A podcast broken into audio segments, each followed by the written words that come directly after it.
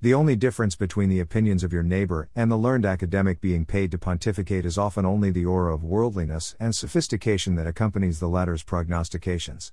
I have, in fact, found that some of the smartest people I have ever met are completely lacking any alphabet soup of educational credentials after their names.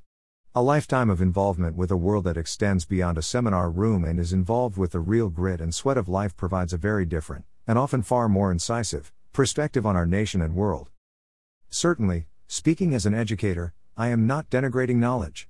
However, I have learned during my lifetime that a broader but more general understanding is far preferable to a deeper but narrower one that excludes many of the practical activities of the world. Moreover, if your deep but narrow knowledge is devoted to a topic so arcane and obscure as to beggar all belief, the chances are very good that the realities of daily existence are going to escape and befuddle you. Hence, we are plagued by the genius PhD who can't fix a toilet. Knowledge divorced from life experience tends to produce hothouse beliefs, which perhaps explains why the greatest generation was, in fact, so very great. Hardened and tested in the crucible of a desperate and dangerous world war, they could spare little time for pointless speculations and endless mind games.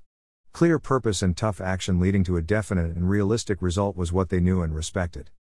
At the risk of engaging in my own pointless speculation or mind games without end, I am going to offer an observation. It seems to me that we are today seeing profound educational, cultural, and political divisions spring up between those whom we might call practitioners and those theorists who loudly and insistently demand that we all conform to their supposedly lofty standards. The mutual incomprehension on both sides of this divide makes communication and reconciliation well nigh impossible. The cult that has sprung up around the adolescent environmental activist Greta Thunberg seems the perfect embodiment of this disconnect, and the problems that it can cause. To her acolytes, Miss Thunberg is the perfect 16 year old green goddess. Unsullied by the inevitable compromises of life, she can be an uncompromising scold regarding our deeply compromised relationship with our natural world.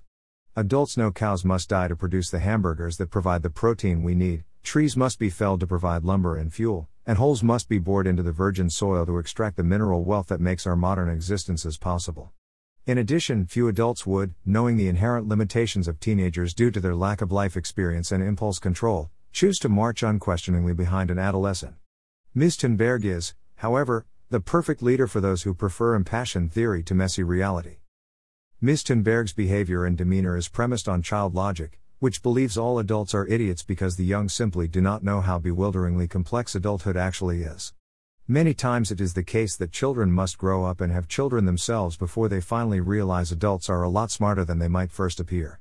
The preponderance of young sages now crowding social media and filming earnest podcasts where they blithely explain the answers to all of our world's problems must be commended for their passion and high ideals. I hope they carry some portion of these throughout their lives, but they must also be regularly reminded that they have a lot more to learn about how the world actually works. Unfortunately, excitable and innocent youth can also serve the purposes of adults who realize their political uses as both a symbol and a weapon.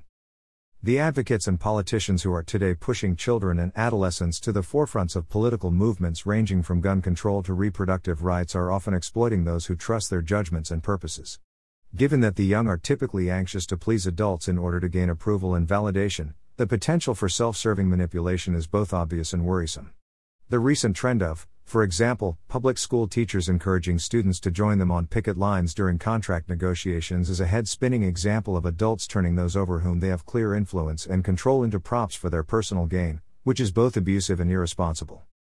Believing passionately is not the same as knowing the truth, and we must remember, no many how many academic degrees we have earned, that our most dearly held beliefs might be flat wrong. This is an extraordinarily difficult concept for many educated adults to navigate, it is, however, nearly impossible for a credulous child or adolescent to fathom. Responsible adults, who might in many instances be somewhat divorced from reality themselves because they are carried away by their own fervent academic certitude, must not abuse the innocent trust of children. Encouraging those too young to make informed and thoughtful decisions about their beliefs and values to leap into situations where their zeal might be taken advantage of will often expose them to people and situations that could cause trauma and long term psychological damage. We cannot allow this to continue, and adults must stop stealing the wide eyed enthusiasm of childhood to suit their own political purposes.